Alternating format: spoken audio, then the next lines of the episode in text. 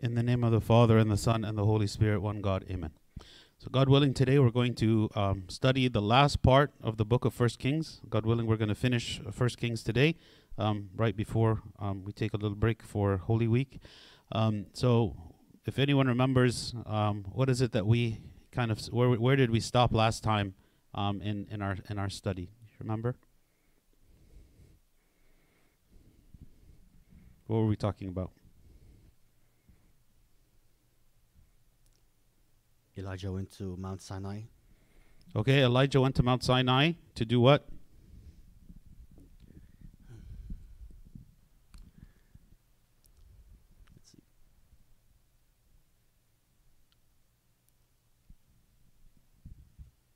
God called him there because he was falling into depression. Yeah, so he he fled right after after the scene where um, he calls down fire from heaven to consume the sacrifice, and um, proving the, the the truth of God. Um, he um, Jezebel, the queen, is seeking his life, so he flees. Okay, and um, he goes there, and when he is there, um, there are these powerful manifestations of earthquakes and winds and all these things, and in the end um, God speaks to him in the soft voice, in the s- still small voice. Um, and then at that time, the Lord tells him several things. He tells him that he's going to anoint Elisha, who is going to be his successor. He tells him that he's going to go to Israel and anoint kings there, which is actually going to be something that is fulfilled in the life of Elisha, um, his disciple. Um, and there is going to be uh, a war, or, or there is a war between the king of Syria, who at the time, do you remember his name? King of Syria? Ben Hadad. Okay, Ben Hadad is the current king of Syria. He's going to come and attack Ahab. Um, but the Lord is with Ahab, and, and he wins uh, because of God's help. But what does Ahab do at the end when he captures the king of Syria? He makes a treaty with him and allows him to, to escape, um, which is which is something that God um, was not happy with him about, and he says that he's going to be punished um, because he uh, because he did that. Okay, that's kind of where we left off in in chapter twenty. Okay, so now we'll speak about chapter twenty-one. Okay, it says, and it came to pass after these things that Naboth the Jezreelite had a vineyard which was in Jezreel, next to the place of Ahab king of Samaria. So Ahab spoke to Naboth, saying, Give me your vineyard, that I may have it for a vegetable garden, because it is near, next to my house, and for it I will give you a vineyard better than it, or, if it seems good to you, I will give you its worth in money. Okay, so there is this simple man. His name is Naboth. He owns a vineyard, and it happens to be he like he's like the neighbor of the king. He's right next to the palace. And Ahab, he sees this vineyard, and he desires it. Okay, so he tells um, Naboth, "I have other vineyards. I will give you a better vineyard than this one. Just trade for me this vineyard that you have, and I will give you something far better." But Naboth said to Ahab, "The Lord forbid that I should give the inheritance of my fathers to you." Okay, so wh- what was his response? Why did he say that?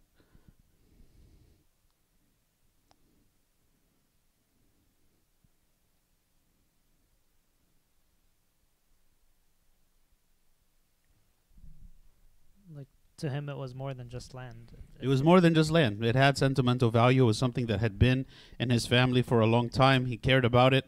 So he said, no, I, I will not. Like he did not feel like he was, he had to give in to the request of the king, even though he is the king. He felt like, no, I, I, I, I want to keep this vineyard, so I will not give you the inheritance, uh, my inheritance, even if uh, you, you, you pay me something of, of higher monetary value. So Ahab went into his house sullen and displeased because of the word which Naboth the Jezreelite had spoken to him. For he had said, I will not give you the inheritance of my fathers. And he lay down on his bed and turned away his face and would eat no food. So, what do you think about his response?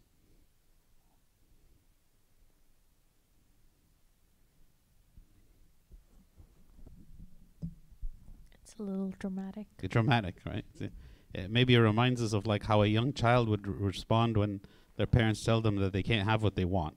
He's having like a tantrum, Okay, and he's sad and depressed, right? He doesn't want to eat any food, right? He's he his reaction is very uh, kind of like surprising, actually. Like he's the king, right? So he has so many things. He has so many things. Um, but when the smallest, simplest thing that he doesn't get, his reaction is kind of like petulant, right? So um, it tells us something about uh, Ahab that he maybe feels very entitled. He feels like everything that he wants should be his, um, and anything that he wants, he takes it. Um, and that's the way he's been running his kingdom. He hasn't been uh, following the authority of under the authority of God. He's just doing whatever he wants, and whatever wherever his emotions take him, this is what he wants to acquire for himself.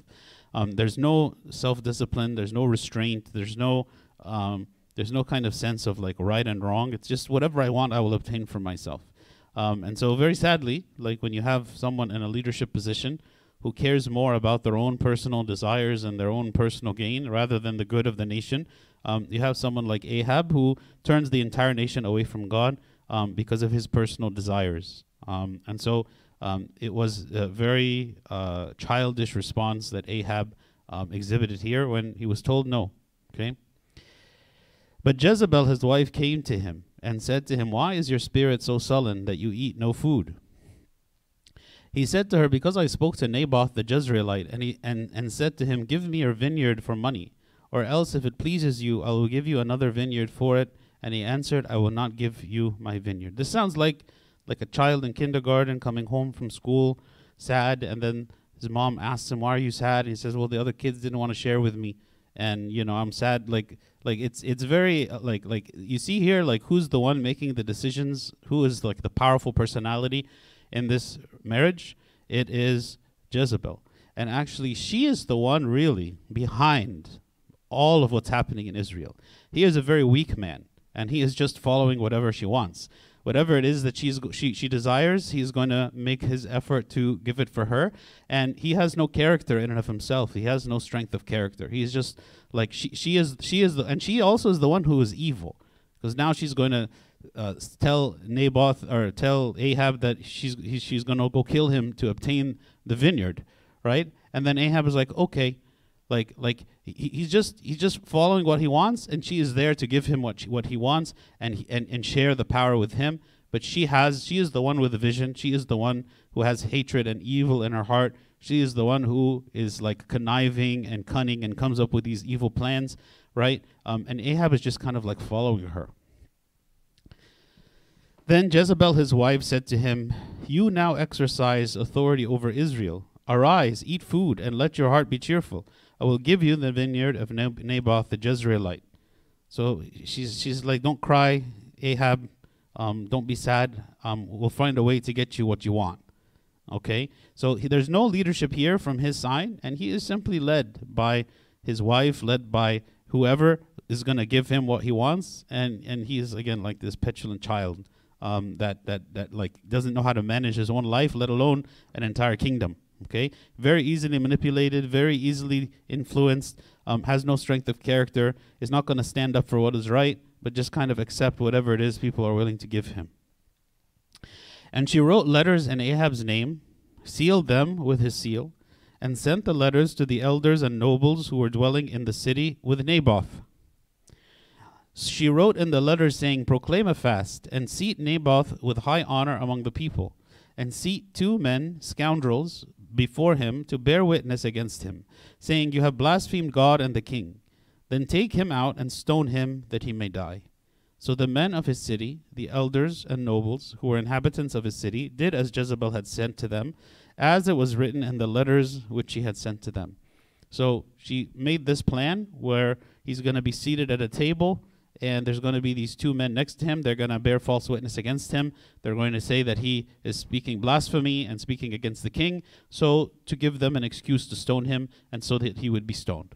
Okay, so this is um, this is their plan. Um, this is her plan in order for Naboth to die. And of course, once Naboth is dead, then they can easily take his vineyard. They proclaimed a fast and seated Naboth with high honor among the people. And two men, scoundrels, came in and sat before him, and the scoundrels witnessed against him, against Naboth, in the presence of the people, saying, Naboth has blasphemed God and the king. Then they took him outside the city and stoned him with stones so that he died. Then they sent to Jezebel, saying, Naboth has been stoned and is dead. And it came to pass when Jezebel heard that Naboth had been stoned and was dead, that Jezebel said to Ahab, Arise, take possession of the vineyard of Naboth the Jezreelite, which he refused to give you for money, for Naboth is not alive, but dead.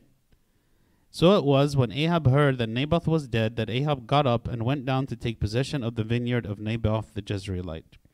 So notice here that, of course, he did not rebuke her for what she did, um, even though it was not his idea, and maybe his own mind didn't go to as far as saying, "Let me kill this man in order to take his vineyard." His response was just to be sad and depressed that he couldn't have it. But of course, he knew what is it that she did, and he was fine with it. You know, someone else did the dirty work for me but in the end, I have the vineyard that I want, and I'm completely fine with it. He didn't try to rebuke her. Um, not only did he worship idols, but the worship of those idols corrupted his mind and removed all sense from him. Right? At no point did he think to himself, I am killing a man because I want to take his vineyard. I have many vineyards and I have many possessions and great riches and great power, more than anyone in Israel, right? But because there is one thing that I want that I do not have, I'm willing to kill this man in order to obtain it and acquire it for myself. So this like lack of sense, right? Um, that that has corrupted his mind, right? It's not just a you know, the idea of of the nation of Israel not worshiping God and instead worshiping these idol, other idols the the difference here is not simply one of religious worship. It's not simply a situation where it's like, well, we now are going to have these religious rites where we worship these other gods, um, as opposed to using the rites of worshiping the true God. Right? It's not. It's just not like I'm going to change what the, the what I believe and I'm going to change what I worship. There is consequence to this. There is consequence of of of departing from God, even in your normal everyday life, in the corruption of your mind. So you see this actually in our world today you know, the kinds of craziness and things happening in the world today is evidence of the departure of God from the people. It is not simply that people do not come to church and do not believe in God. The departure of God from their minds has caused them to become mad. Madness, right, is really like encompassing the world in so many ways and what so many people believe and what so many people defend um, and and and without reason you know it, it reminded me actually of Nebuchadnezzar when Nebuchadnezzar, for a time, God allowed him to lose all sense, and he became like an animal, and he walked around on his uh, hands and feet like an animal, right? Because apart from God, like the, the human being is just like an animal. They, we, we have no reason, right? Being made in the image of God, God imparts in us reason, just as God is reason, and of course, the Logos, the Son of God, he is the source of all reason and understanding, and we are made in his image. So when we are made in his image, okay, we also are imparted the reason. But those who depart from God, and as a whole society and a culture who departs from God, all that reason will depart from us. And we will find ourselves no better than animals. No, no, no, not able to think, not able to to understand, to perceive, to discern, to even have like like even when you, when you go to a person who has lost all sense and has fallen into insanity, no matter what type of reason and arguments that you bring them, no what, no amount of evidence or proof, no no amount of speaking to them is going to cause them to agree or to change their mind because they are so far gone that there is no ability, right, in them to to understand the truth. So blinded to where they simply cannot see. Just like a blind person, no matter how hard they try, they cannot see light. Like a blind person, there is nothing they can do to see. They are they are blind. And this is the equivalent, but on the level of the mind, right? We are so blinded, somebody being so blinded that they cannot even perceive the simple, obvious truth that is in front of them. It is impossible for them to agree with it, right? To accept it. And instead, they make up and invent things um, that, that satisfy their own desires and lusts. And certainly, this is what St. Paul said that is going to happen in the latter times, right? That men be, will become lovers of themselves, lovers of pleasure, lovers of money, right? That that that that these desires and these um, inclinations are going to be so consuming, and and the the people will have departed from God that there will be no more sense in anyone, right? And this is what we see here in Ahab and what he's done. This is what we see in our society today, um, unfortunately. Then the word of the Lord came to Elijah the Tishbite, saying, Arise, go down to meet Ahab king of Israel, who lives in Samaria. There he is in the vineyard of Naboth, where he has gone down to take possession of it. You shall speak to him, saying, Thus says the Lord, Have you murdered and also taken possession? And you shall speak to him, saying, Thus says the Lord, In the place where dogs lick the blood of Naboth, dogs shall lick your blood, even yours. One thing that is striking about this is who is Naboth? No, Naboth is a nobody. Like he's not a man of importance. This is not like he's not like a king or someone like high official. He's just a random guy who owns a vineyard, right? Uh, but he was mistreated, right, and unjustly treated by the king. And this came to the mind of God. Obviously, we know that God sees all things. But it's not just that God saw and he just saw it happen, but he- it, it came to his mind and he said, No, there has to be justice, right? There has to be justice. Think of all of the people that Ahab has mistreated, all the people that Ahab has killed, all the people that have been led astray by Ahab and Jezebel. And yet, for this man, right, God says, No, I will bring him justice, right? And so we see how God brings justice to those people who have no one to fight for them, have no one to bring justice for them. The poor, the needy, the helpless, these people whom God is always aware of and sees that even if the society and the culture and the people have forgotten them and, and bring them no justice, do not bring them what they deserve, and yet God sees them and will bring them what is it that they deserve in justice at the right time. Okay? Because Naboth, again, he, he wasn't a person of importance for God to pay attention to him, but God did, and he saw him, and he is responding now. So Ahab said to Elijah, Have you found me, O my enemy? And he answered, I have found you because you have sold yourself to do evil in the sight of the Lord. Again, this idea of selling yourself, it's even the way he's phrasing it. What is someone who sells themselves? They're what? What do we call someone who sells themselves? Slave. Right? A slave. Even here, as the king believes that as the king, he is the one in control, he is the one with authority, he's the one who can command, he's the one who can obtain for himself all things. He speaks a word and everyone listens to him. So, in his mind, in the mind of someone with such authority, they are not a slave. They are the opposite of slave. They are the master. They are the ones who can command and control, and everyone does exactly what they want. Someone in such a position would never consider themselves to be a slave. But in the eyes of God, what is Ahab? He is a slave, a slave of evil, because the evil that is attached to him is the one who is controlling him and commanding him. That actually, which who is he really worshiping, and who is really commanding him? It is the devil. The devil is is operating in the world through him. Okay, and this also is what we see in our world today. Whether it be individually in each of us, whenever we fall into sin, right? Whenever we listen to the temptation of the devil, but even as a whole, like maybe people can look around and they can see different groups. You know, like sometimes I'll talk to people and they'll be like speaking about certain political groups or certain people who said certain things, certain people who are promoting evil ideas and whatnot. And it's easy for us to begin to direct our energy in a kind of a political way to try to stop a certain group. You know, we want to stop this particular group. We want to elect this specific person. We want to do this. And I'm not saying that's wrong, right?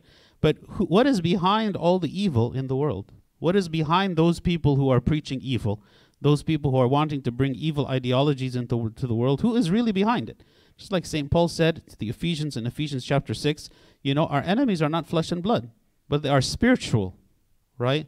The the the the the the, the, the, spiritual hosts of wickedness, the principalities, the evil spirits, the, the work of Satan who manipulates us, manipulates the world in order for us to fall away from God and to begin to defile our mind so that we pursue evil rather than good. And this process, um, of course, has been happening for generations, for thousands of years, all since the time of Adam and Eve, that we have that the devil has been trying to corrupt God's creation. And, and of course, the pinnacle of that is humanity. So, um, here Elijah uh, uh, Ahab is an example of someone who has become a slave to sin right who is un- unable to perceive the truth unable to work and, and, and make good choices and to understand himself and to resist temptation but someone who completely accepts any temptation that comes to me is something that i'm I'm going to obtain for myself whatever it is that I desire, no matter what I have to do, no matter who I have to kill, no matter anything, because this is just what I want, right? It is a very self centered and selfish um, view. So Eli- Elijah sees him rightly. He says, I have found you because you have sold yourself to do evil in the sight of the Lord. Behold, I will bring calamity on you. I will take away your posterity, and I will cut off from Ahab every male in Israel, both bond and free. I will make your house like the house of Jeroboam, the son of Nebat, and like the house of Baasha, the son of Ahijah, because of the provocation with which you have provoked me to anger and made Israel sin.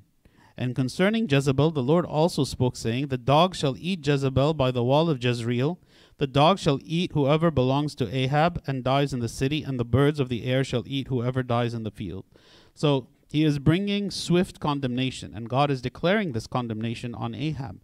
And we see time and time and time again that God keeps giving Ahab the opportunity for repentance, the opportunity to avoid this um, calamity and this judgment on him. And every time, I mean, right before this, in the previous chapter, we are talking about how God, uh, a prophet, came to, to Ahab and gave him, told him instructions of how he was to defeat the king of Syria, right? All these ways that God is showing mercy to Ahab, giving him time and chance and, and, and being patient with him, and yet he keeps coming back again to this sin. Okay? And to this point, we can understand sin in the sense of that this is an addiction to sin. When we speak about the passions, the passion is like the addiction to sin, the sin factory, right? The the weakness inherent in us that causes us to sin, right? You know, maybe maybe I struggle in my life with a specific sin or variations of a sin for years and years and years because inherently in me there is a passion, there is a weakness that causes me to keep coming back to this um, this this this weakness, this this temptation, this this, this sin that I keep committing. So here Ahab is like he is he is in the cycle that he is unable to break from. And the reason he's unable to break from it is because God is not in his life. God is not there illuminating him. God is not there um, en- enlightening him, giving him kind of um, restoring his freedom, breaking him free from his bondage, right? So, any one of us who is seeking to overcome the passions that we have, um, simply through our sheer efforts, there is no success, right? It is only through seeking the power of God, asking for God's help and assistance to be with us in this fight, in this battle, that we can overcome sin and temptation, no matter how long it is that we have been struggling with it. But there was no one like Ahab who sold himself to do wickedness in the sight of the Lord because Jezebel, his wife, stirred him up. Right? Again, mentioning here the role of Jezebel. Right? And we can also look at this in, in terms of like the people that we kind of uh, allow ourselves to have company with, what kind of influence they have on us. That there could be some who lead us to God and some who lead us very, very far from God. So we should be very careful of who we allow ourselves to spend time with. And he behaved very abominably in following idols, according to all that the Amorites had done, whom the Lord had cast out of I- out before the children of Israel. So it was, and this is interesting. So it was when Ahab heard those words that he tore his clothes and put sackcloth on his body, and fasted and lay in sackcloth and went about mourning. What do you think about this? Have we ever heard Ahab do this before? No. Like, what was the first time we heard about Ahab? What was the conversation between Ahab and Elijah the first time we talked about Ahab? About the rain, right? God told Ahab, uh, God told Elijah, go to Ahab and tell him that it's not going to rain, okay, until until the word of Elijah. And Ahab brushed him off. And even after the drought came, right, and they suffered for three years, Ahab was unwilling to to move, right? God is like whittling down Ahab. He is again, like we said, giving him every opportunity. And all of these opportunities, or many of the opportunities, are in the form of some kind of suffering. You know, we ask sometimes, God, why does God allow us to suffer? Uh, sometimes the suffering of God is to get our attention, is to get us to look at Him.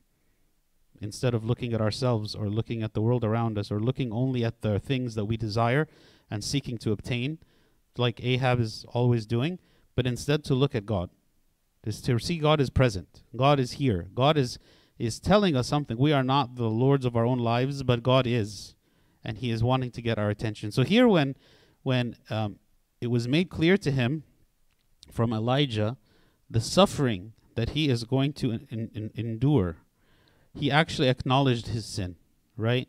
Tore his clothes, put on sackcloth, right, and fasted and lay uh, uh, uh, uh and and lay down, went about mourning. Now, just to review, what is it that God said would happen to him?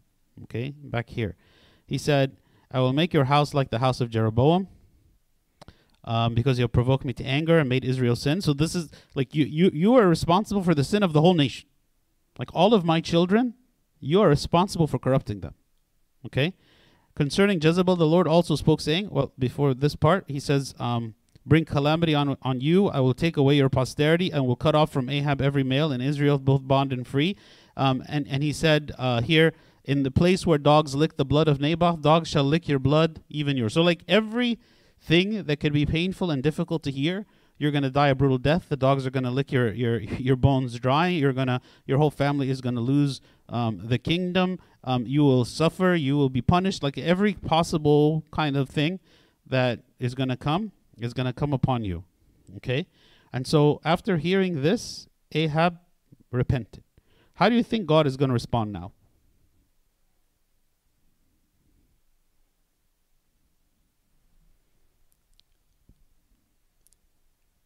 God could accept his repentance, but he doesn't have to take away the consequence still.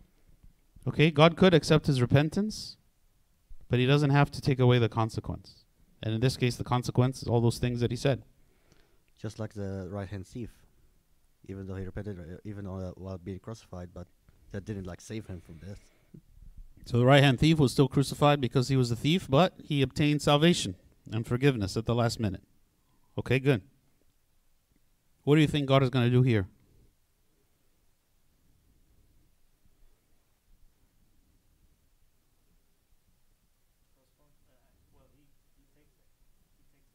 He accepts it. Right? So what does it say? And the word of the Lord came to Elijah the Tishbite, saying, See how Ahab has humbled himself before me. Because he has humbled himself before me, I will not bring the calamity in his days. In the days of his son, I will bring the calamity on his house. So, how do you feel about this response?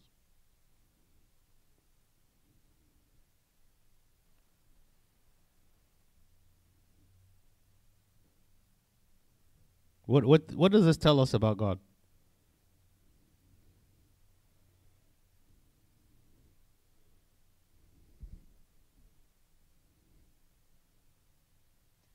I hear whispering in the back. What is the answer? Huh? It's not fair. Hmm. Yes, okay. It's not fair for who? Ahab's son. I think actually with Ahab, he's being like very long suffering. Mm-hmm. I didn't expect that he was going to give him another chance. But for his son, like why would why should he bear the consequences? Obviously, he's probably going to be bad as well. Yeah. But Yeah, I mean, this doesn't mean that Ahab's son is going to be like the best guy ever, but yet despite of that, he's going to be s- punished, right? That's not what this is saying. This is more of a uh, this is more of like a, a prophecy in a sense. He's saying, "Yes, I will I, will- I will I will um, refrain from from carrying this out in your own life.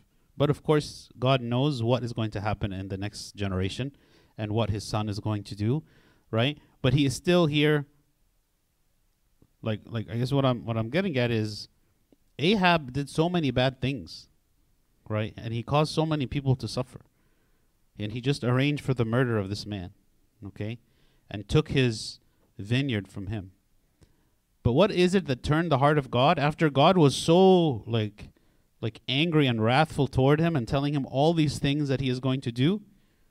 It turned what turned the heart of God is what? His repentance. Like we take for granted that God accepts repentance. Like because oftentimes we we fall into all kinds of sins and then we think to ourselves, well, I'm going to go and confess and God is going to um, forgive me. But that's not a cheap thing. Like that's not a cheap thing like if with with each of us, like if somebody were to have done all these things to me, I I don't know, like if I could have just like f- if I see that person, um, kind of showing humility and saying they're sorry, would I be able to to to to spare them from all of this? Right? Like like God's mercy is unparalleled. This is why like any time that we fall into any kind of sin and we find ourselves struggling to believe that God is actually forgiving, that uh, God is actually accepting our repentance, that God actually is removing our sin completely from us. Anytime we are struggling to believe this, then we just have to look at this example of Ahab.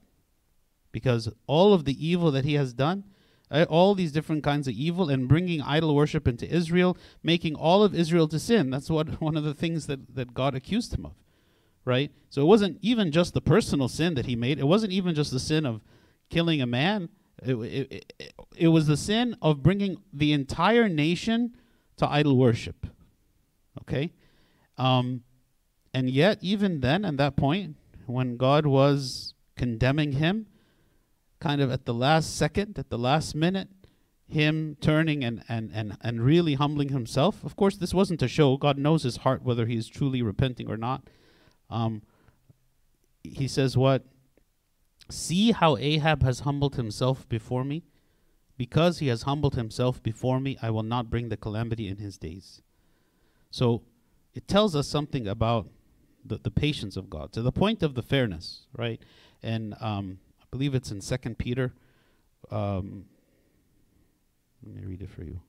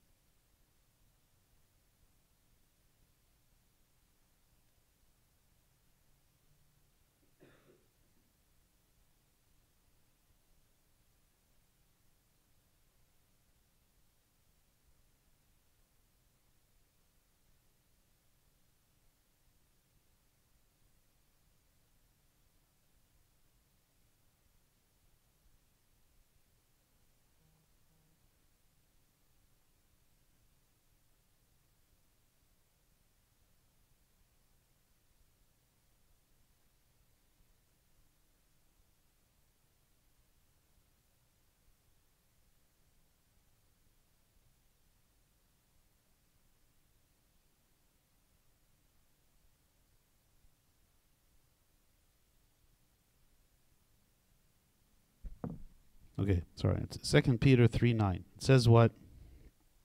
Um.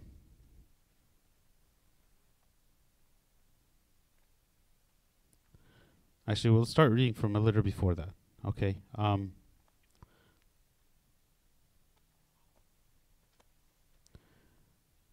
In verse 3, 2 Peter 3 3, it says, Knowing this first, that scoffers will come in the last days, walking according to their own lusts and saying, Where is the promise of his coming? For since the fathers fell asleep, all things continue as they were from the beginning of creation. Meaning what?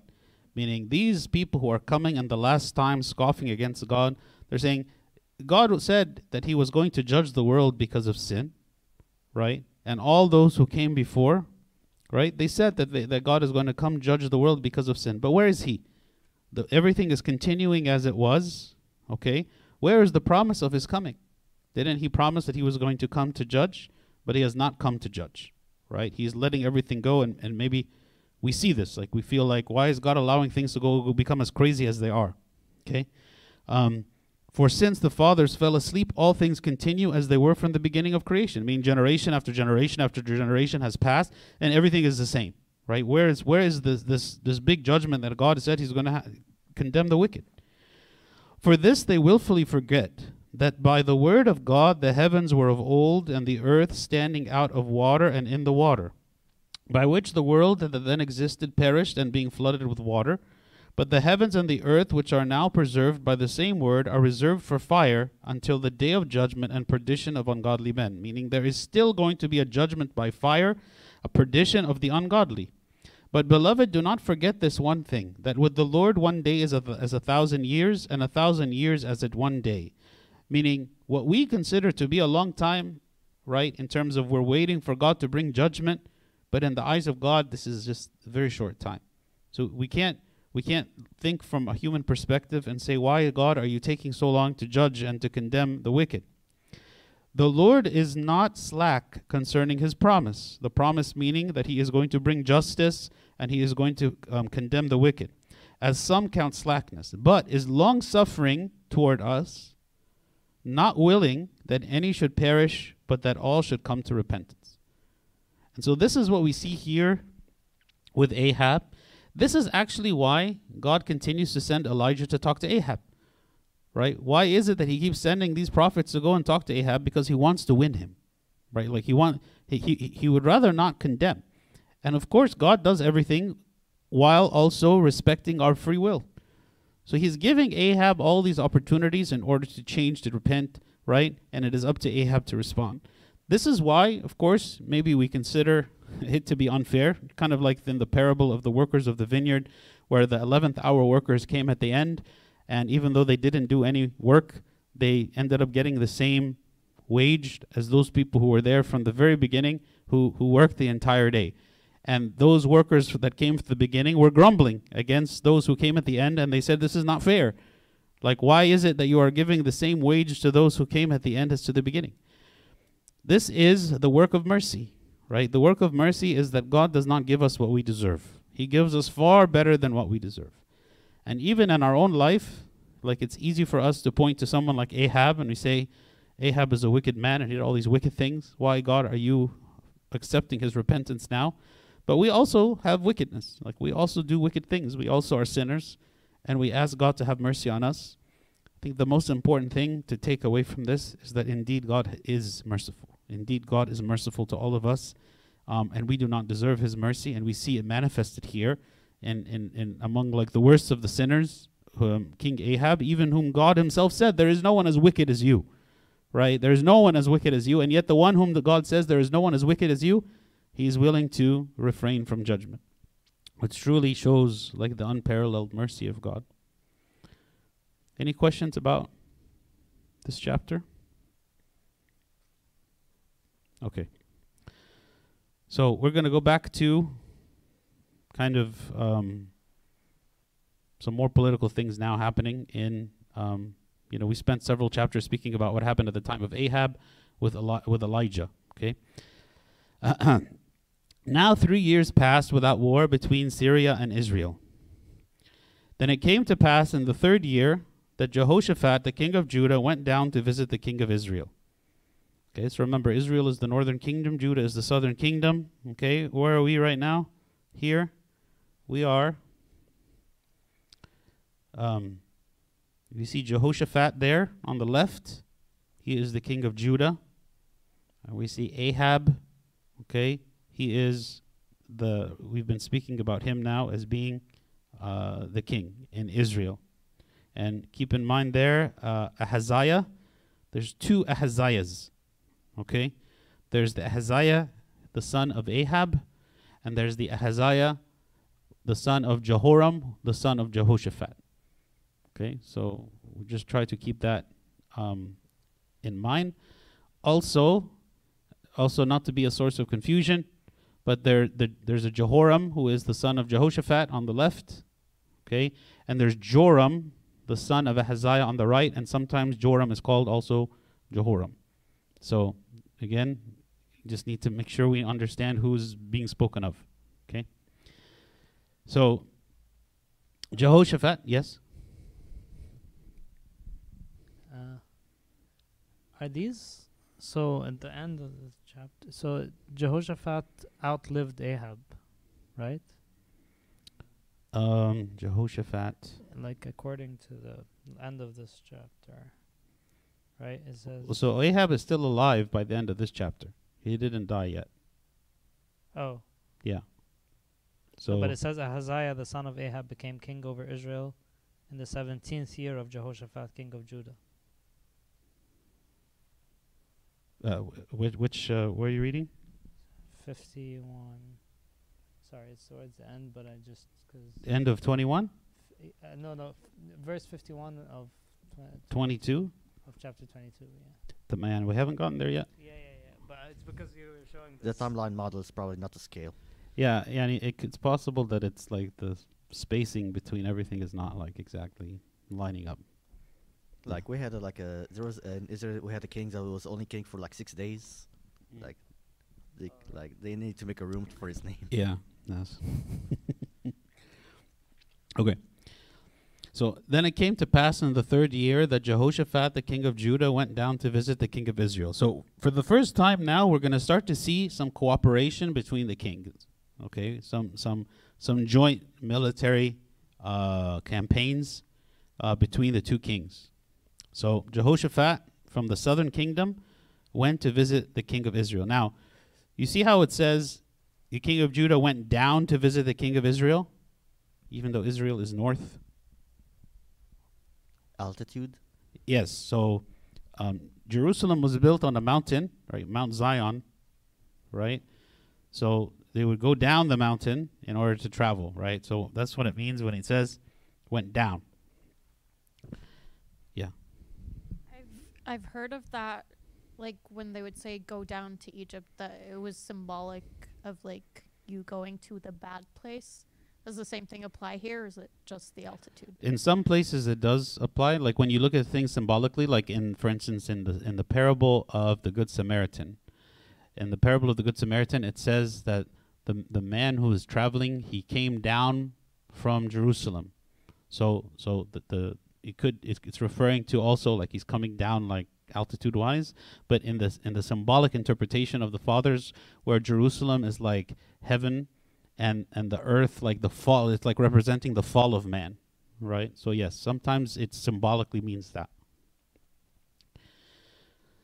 And the king of Israel said to his servants, Do you know that Ramoth in Gilead is ours? But we hesitate to take it out of the hand of the king of Syria. Okay, so there were some um, places that were part of Israel, like the territory of Israel, um, but had been conquered by Syria. Okay, so now these kings are like talking about let's reconquer again the territory that had been taken by Syria. So here, when it says the king of Israel, who is the king of Israel? Ahab, still here. Okay, he's just not mentioning him by name. And the king of Judah is Jehoshaphat. So he said to Jehoshaphat, Will you go with me to fight at Ramoth Gilead? Jehoshaphat said to the king of Israel, I am as you are, my people as your people, my horses as your horses.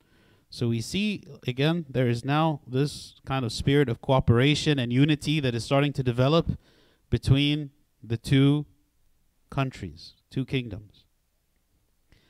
Also, Jehoshaphat said to the king of Israel, Please inquire for the word of the Lord today. So before they go on this campaign to try to um, fight and, and, and, and bring Ramoth Gilead back again into the kingdom, he said, Let us inquire of the Lord.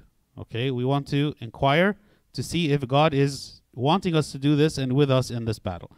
Then the king of Israel gathered the prophets together, about 400 men, and said to them, Shall I go against Ramoth Gilead to fight, or shall I refrain? So they said, Go up, for the Lord will deliver it into the hand of the king. So these 400 prophets, they are actually false prophets. Okay? These were not God's prophets. They were just self proclaimed prophets, or people who were like the prophets of the idols. Okay? So the king is going here to these men, referring to them as prophets, because he knew that they were going to tell him what he wants to hear. Right? So they were like advisors who were not really telling him the truth, but they were just giving him information that he wants to hear. And Jehoshaphat said, Is there not still a prophet of the Lord here that we may inquire of him? Meaning, like all of these prophets that you're inquiring about, right? But what about a prophet of the Lord?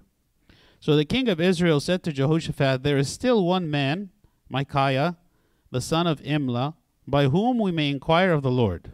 But I hate him, because he does not prophesy good concerning me, but evil. And Jehoshaphat said, Let not the king say such things. Okay? So Micaiah, again, as a true prophet, he would always say what God was really thinking and what he wanted. But the king didn't want to hear. And again, it brings to mind um, this verse in 2 Timothy chapter 4, where St. Paul is saying, For the time will come when they will not endure sound doctrine, but according to their own desires, because they have itching ears, they will heap up for themselves teachers. Itching ears means like the people who seek those who will condone and validate their own lifestyles and ideas. So to have itching ears means that I am seeking only to hear from those people who will validate me and say what I want to hear. And so St. Paul is saying that in the last days, right, this is what the people are going to do. The people are only going to seek after those who are going to tell them what they want to hear and justify their own beliefs and actions. Okay? And this is exactly here what King Ahab is wanting to do. He wants to go to war. He wants to reclaim this territory. He wants to get God's approval for it. So he is finding those who are going to say, Yes, God is approving this. Then the king of Israel called an officer and said, Bring Micaiah the son of Imlah quickly. The king of Israel and Jehoshaphat, the king of Judah, having put on their robes, sat each on his throne at a threshing floor at the entrance of the gate of Samaria, and all the prophets prophesied before them. Now Zedekiah, the son of Ch- Chenaanah, had made horns of iron for himself, and he said, Thus says the Lord, With these you shall gore the Syrians until they are destroyed. So Zedekiah was one of these 400 prophets. He was coming to say um, that uh, God is saying that uh, these these iron horns that I have here, you are going to gore the Syrians in battle um, until they are destroyed. And all the prophets prophesied so, saying, Go up to Ramoth Gilead and prosper, for the Lord will deliver it into the king's hand. Then the messenger who had gone to call Micaiah spoke to him, saying, Now listen, the words of the prophets with one accord encourage the king. Please let your word be like the word of one of them and speak encouragement. So he's telling the prophet what he should prophesy. Okay? And Micaiah said, As the Lord lives, whatever the Lord says to me, that I will speak. Then he came to the king, and the king said to him, Micaiah, shall we go to war against Ramoth Gilead, or shall we refrain? And he said to him, Go and prosper, for the Lord will deliver it into the hand of the king. Why is he saying this?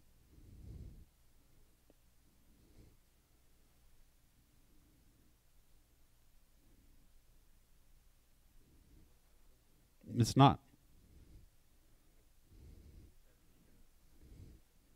Yeah. So why is he saying this? So he's almost saying it sarcastically. Because the king knows that he's not going to tell him what he wants to hear, which is why he wanted, didn't want him to come to begin with. So he's like coming to the king and he's telling him exactly what he wants to hear, and the king knows that he's lying right now. He knows that this is not the truth. He's just he's just going to say it because he's saying, "Well, isn't this what you want me to say? Don't you want me to just tell you like everybody else? Okay, here I'm going to tell you like everybody else, right?" How does the king respond? So the king said to him, "How many times shall I make you swear that you tell me nothing but the truth in the name of the Lord?" So he's saying, "No, I know that you, what you're telling me is not true. Tell me what God said to you."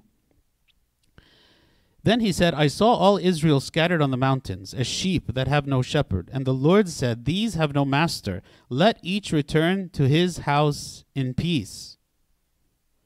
And the king of Israel said to Jehoshaphat, Did I not tell you he would not prophesy good concerning me, but evil? So the, the prophecy here, the real prophecy, is that the people are going to be scattered. You're going to go try to fight, you're not going to be successful, the people are going to be scattered. And so now when he's telling him the reality of what it is, so the king of Israel, Ahab, he's speaking to Jehoshaphat, king of Judah, and he's saying, See, this is what I told you. He's always going to prophesy something negative toward me. Then Micaiah said, Therefore hear the word of the Lord. I saw the Lord sitting on his throne, and all the host of heaven standing by, on his right hand and on his left. And the Lord said, Who will persuade Ahab to go up, that he may fall at Ramoth Gilead? So one spoke in this manner, and another spoke in that manner. Then a spirit came forward and stood before the Lord and said, I will persuade him. The Lord said to him, In what way? So he said, I will go out and be a lying spirit in the mouth of all his prophets. And the Lord said, You shall persuade him and also prevail. Go out and do so. Therefore, look, the Lord has put a lying spirit in the mouth of all these prophets of yours, and the Lord has declared disaster against you. Now Zedekiah the son of Chenaanah, Ch- Chenaanah went near and struck Micaiah on the cheek, and said, Which way did the spirit from the Lord go from me to speak to you? And Micaiah said, Indeed, you shall see on that day when you go into an inner chamber to hide. So Micaiah is revealing that he saw this vision where there are these lying, deceiving spirits that are speaking to Ahab through these false prophets. And he's sta- telling uh, Ahab that all these prophets of yours have been deceived and they are lying to you and telling you false things. And so one of those prophets is now upset, you know, saying, You're saying that what I'm saying is through like these demonic spirits, right? Um, and, and Micaiah is responding, he says, You will see. You- You're going to see what's going to happen. When he goes to war, you're going to see what's going to happen. So the king of Israel said, Take Micaiah and return him to Amon, the governor of the city, and to Joash, the king's son, and say, Thus says the king Put this fellow in prison and feed him with the bread of affliction and water of affliction until I come in peace. So they put Micaiah in the prison while they are now going to go to the war. I have a question. Yeah. So, is this the same uh, prophet Micah who wrote the book? No, this is not. Micah. Okay. This is uh, Micaiah. Okay. Yeah, this is not the same. But Micaiah said, If you ever return in peace, the Lord has not spoken by me. And he said, Take heed, all you people. So he's very convinced that all the people are going to go to battle, they're going to die, and they're not going to return. So the king of Israel and Jehoshaphat, the king of Judah, went up to Ramoth Gilead. And the king of Israel said to Jehoshaphat, I will disguise myself and go into battle, but you put on your robes. So the king of Israel disguised himself and went into battle. So Ahab, okay, um, and Jehoshaphat, um, or Ahab said to Jehoshaphat that he wants to go to the battle but disguised because they know he knows that he is going to be a target. So he doesn't want anyone to know who he is. Now the king of Syria had commanded the 32 captains of his chariots, saying, Fight with no one, small or great, but only with the king of Israel. Okay, so the Syrian army had commanded that um, that they only seek to kill Ahab. So he's saying, don't fight with anyone except Ahab. Find Ahab and kill him. Don't be distracted with anyone else. Yes.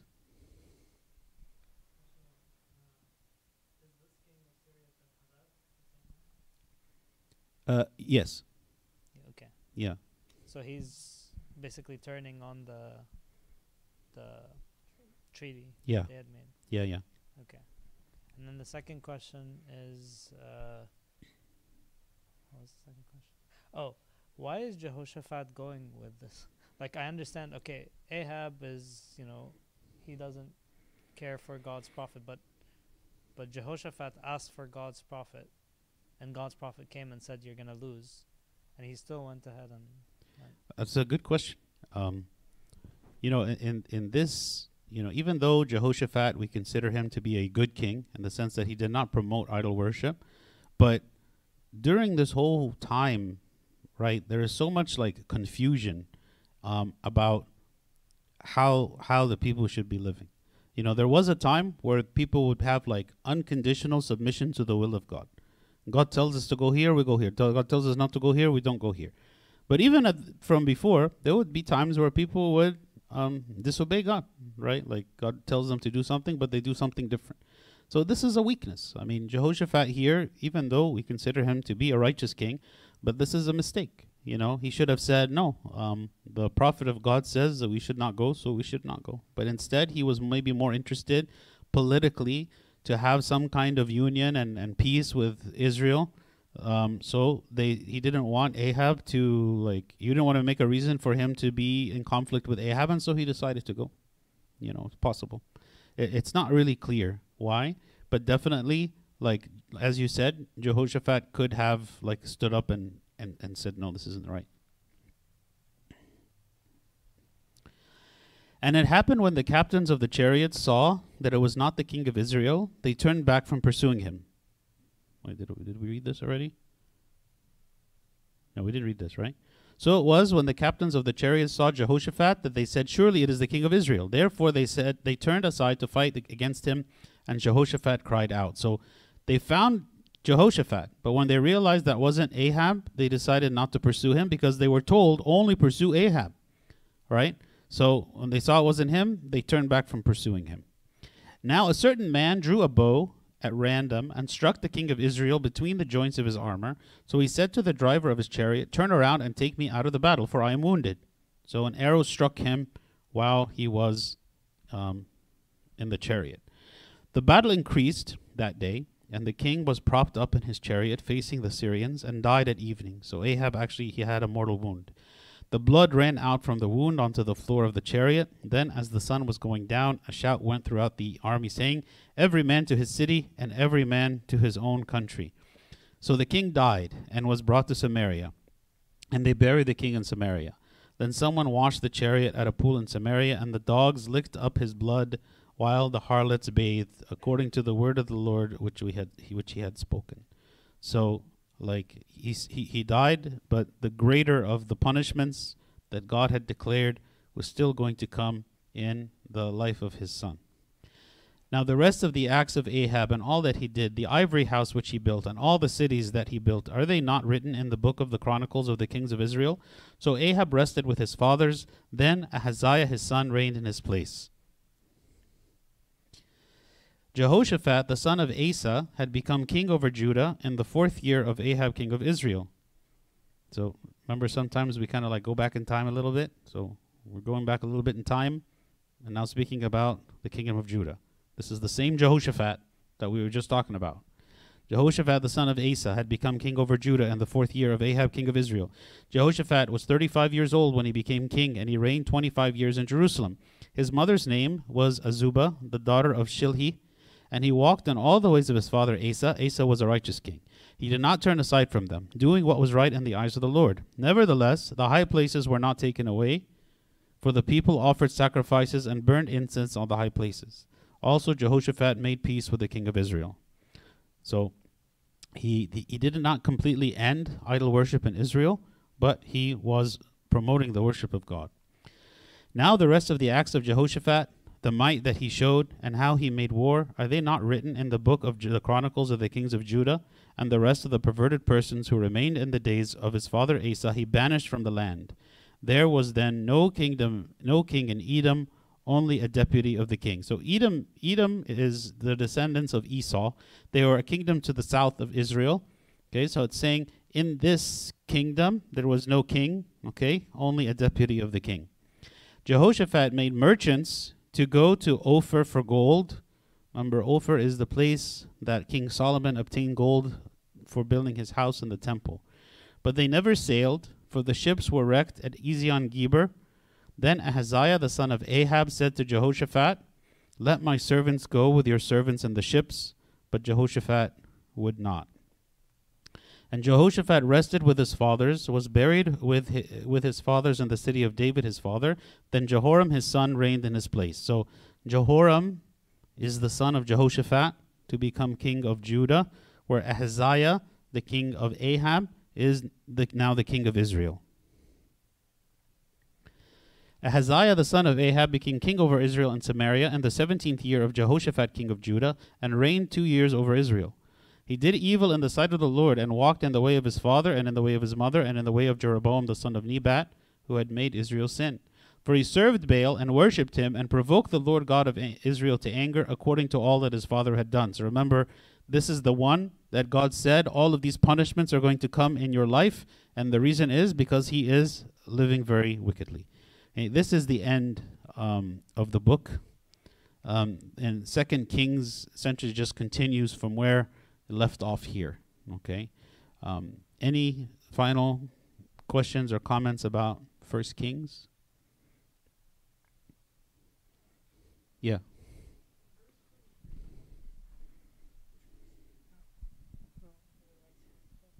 Forty-three.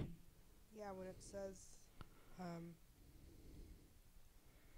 they were burning into on the high places, I thought they weren't allowed to sacrifice in the high places. They weren't. That's why he was rebuking him here. So he's saying, like Jehoshaphat did a lot to restore the worship of God as his father Asa had done, but he stopped short of destroying the high places, which were um, places that were or, were used originally and by the, the, the, the pagan nations to offer sacrifice to their gods, and Israel had adopted that form of worship, which were, they were not supposed to do. So here he's saying, nevertheless, the high places were not taken away right? So he's saying even though Jehoshaphat was a righteous king, but he stopped short of destroying the high places. I mean, I mean, it, it doesn't say, but there there's a lot of reasons why it could be. Like, so for instance, if the people were accustomed to a certain type of worship, um, then for the king to come and say, "Well, I'm going to destroy these places," maybe maybe he would have lost support. Maybe it would have caused civil unrest. Um, also, maybe there were compromises. You know, like later on when Josiah becomes king, um, the, the, the, the nation would have gone for so long without even knowing what God's commands were that when they discover the book of the law, after it had been lost in the time of King Josiah, and they read it, they realize that they have been living contrary to God's commands for so many years without even knowing.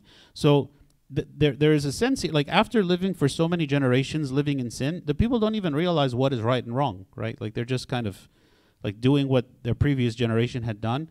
And so things are kind of like falling more and more and more into like chaos and anarchy and everyone just kind of doing what was right in their own eyes as opposed to saying, well, let's go back to what God commanded and do.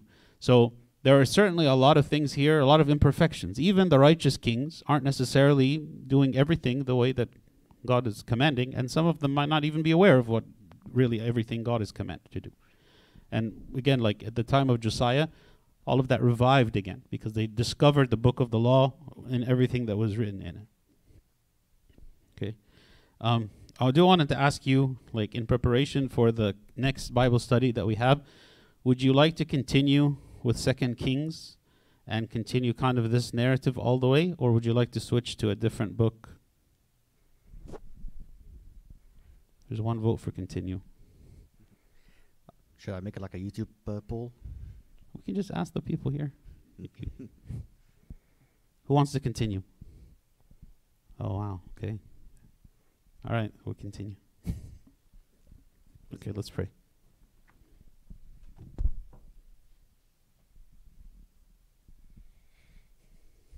In the name of the Father, and the Son, and the Holy Spirit, one God, amen. We thank you, O Lord, for this day. We ask, O God, that you prepare our hearts for this coming Holy Week, and that during this time you expose, O Lord, all of the things that are not right in our hearts, all the ways, O God, that we are also worshiping idols, and that we are reserving ourselves for those things which are wicked.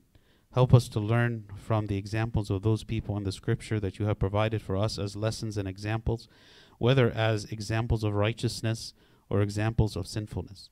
We thank you, O Lord, because of your mercy and patience, and that because you allow us to approach you despite our sin, we ask, O God, that you accept our repentance, that you restore us again to yourself, and you fill us, O Lord, with uh, a real faith and knowledge of our forgiveness in your sight. We thank you for your goodness and your mercy. We thank you, O Lord, for your suffering on the cross for our sake. Help us during this coming week to be prepared and to stand and sit at the foot of the cross with you and observing your passion and learning from you and seeing, O Lord, the true love that you have for all of us. Through the prayers of St. Mary, Archangel Michael, St. Paul, St. Mark, and all your saints, hear us as we pray thankfully. Our Father who art in heaven, hallowed be thy name. Thy kingdom come, thy will be done on earth as it is in heaven. Give us this day our daily bread, and forgive us our trespasses, as we forgive those who trespass against us. And lead us not to temptation, but deliver us from the evil one. In Christ Jesus our Lord, for thine is the kingdom, power, and the glory forever. Amen. The love of God the Father, the grace of the only begotten Son, our Lord God and Savior Jesus Christ, the communion and the gift of the Holy Spirit be with you all. Go in peace. The peace of the Lord be with you all. Amen. Also with your spirit.